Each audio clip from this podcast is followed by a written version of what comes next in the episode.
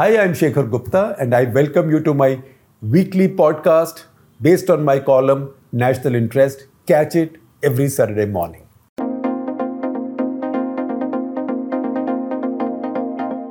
This is the week of the consecration or Pran Pratishthan in Ayodhya with humongous political implications. So it follows that national interest this week is looking at those implications, particularly for those who do not like Mr. Modi, Narendra Modi, his government, his ideology.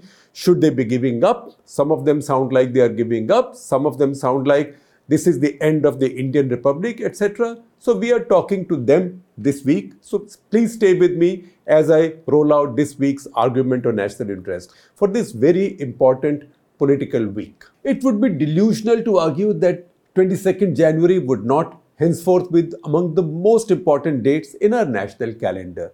Invention of a big new festival for the world's oldest religion, that's Hinduism, is quite, a, quite an achievement for Narendra Modi.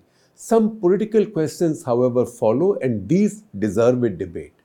Will 22nd January, for example, be a point of no return for our constitutional secularism? Is a counter to the ideological proposition now carved in the Ayodhya rock by the Modi Shah BJP possible? Do Modi's challengers have a future?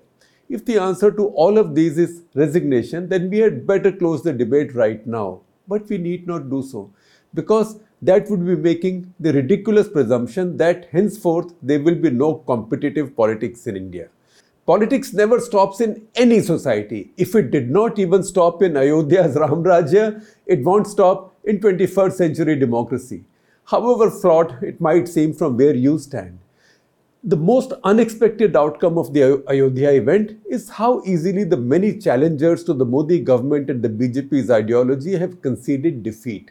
Many fear the republic is dead, or at least that the republic they grew up with, built by the founders they so adore, no longer exists. That may partly be true, but it is in the nature of democracies that elected leaders can change their character and their direction. If you disagree, it doesn't mean the democracy is dead. The republic has been tempered, this republic has been tempered through the Agni Pariksha of Indira Gandhi's emergency. It just so happens that the political forces she locked up in jails for up to 21 months subsequently showed the steel to redeem the republic. It is their children and legatees who are now modifying and redefining some of its foundational principles. What is the BJP today? They can be challenged just as Mrs. Gandhi was in the 1970s. It is just that the challengers will need more than just righteous anger and outrage. They can, in fact, learn from the BJP's fight back against the emergency. It demonstrates how a dominant political power can be decimated, which was the Congress then, and how another can rise from nowhere. That is the BJP of today. Check out how the numbers changed for the BJP in Lok Sabha elections. The party was formed in 1980 April after the January elections brought Mrs. Gandhi back to power it was the new name for the old Janasangh and the full and it fully represented the ideology of the RSS. In its first Lok Sabha outing in 1984, the BJP won all of two seats. The next time in 1989, the number reached 85. Then 120 in 1991, 161 in 1996, power still didn't come. 182 in 1998 and 182 again in 1999 in the last two results gave the BJP six years in power under Atal Bihari Vajpayee. The remarkable fact that stood out in these years was how flexible the BJP was with its core ideology. The founders of the new party had the smarts to balance power with ideology. For the, for the big philosophical issues so close to your heart, the time will come. It is possible that your generation won't be able to redeem that tryst with destiny Sorry, Nehru fans, but your children will. You need patience. To understand how patient and wily you need to be, again learn from the BJP. In 1989, it won 85 seats and could have asked for a share in, in a national coalition, but it did not. Instead, it offered support to VP Singh's Janata Dal from outside, alongside its bitterest ideological enemy. It's deliberate that we prefer enemy to rival, the left front there was, there was no shame in joining hands with the enemy's enemy.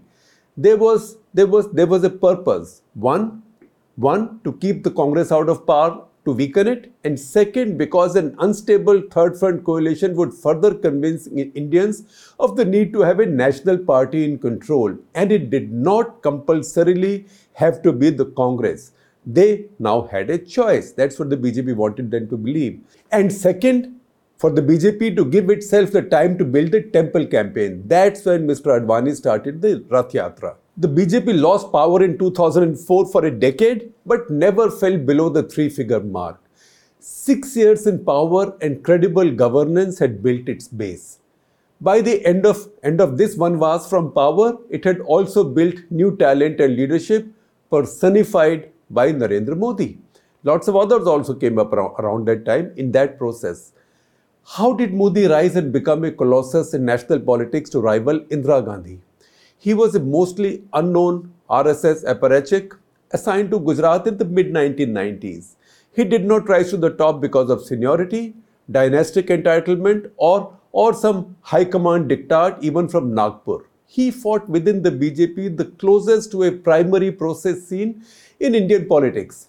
That's how he defeated so many seniors, former and serving party presidents, and other national stalwarts the party and its rank and file discarded the leadership that had lost 2004 and 2009. Compare this with how the BJP's rivals have done since 2014 with their leaders. Revolutions do not come overnight in stable constitutional democracies. They sometimes transcend generations. Between the two seat disaster of 1984 and the majority of 2014, it took the BJP three decades of hard work, endurance, lots of disappointments, and some sacrifices. The BJP leaders did not give up when their party had ceased to ex- exist in January 1980 and Mrs. Gandhi returned with a massive majority, 353 in a house of 529 polled. If they wanted to say it was the end of the republic, they'd be even more justified than those Modi critics who are heartbroken after 22nd January especially as in Jan 1980, they would have thought that they had just rescued people of India from the emergency. The voters squandered it so quickly. And if the people of India were willing to forgive Mrs. Gandhi for the emergency and vote her back in power so soon, did they even deserve this democracy? Was it worth it fighting for that democracy? They didn't say so. That is why to say that the republic is dead and so is its liberalism is defeatism in anger defeatism in anger it sounds like the furious parent in the 1970s movie telling their Weber child तो मेरे लिए मर गए हो, मर चुके हो। You are dead as far as I am concern democratic politics is always a battle of ideas ideologies constitutional republics do not die political leaders, parties, ideas do. Where did the libertarian idea of the Swatantra Party vaporize, for example? In the 1967 elections that, with the tally of 44 seats, it was the second largest after Indira's Congress, way ahead of the Janasangh's 35. The next level of defeatism speaks out in the fears that Modi now has the power to abrogate this constitution, write a new one, usher in a new republic, change India into a presidential system, and declare himself president for life. This will be the last election, etc., etc., etc., etc. He will do no such thing. He draws all his power he needs from the same constitution. Parliament, elections. Why would he change the system? The system, if it works so brilliantly for him, it is within the same system, constitution and politics that his rivals will need to find the political, intellectual, and moral wherewithal to defeat him, also courage and spine, and rectify the direction of the republic if they do not like the course on which Modi has now set it.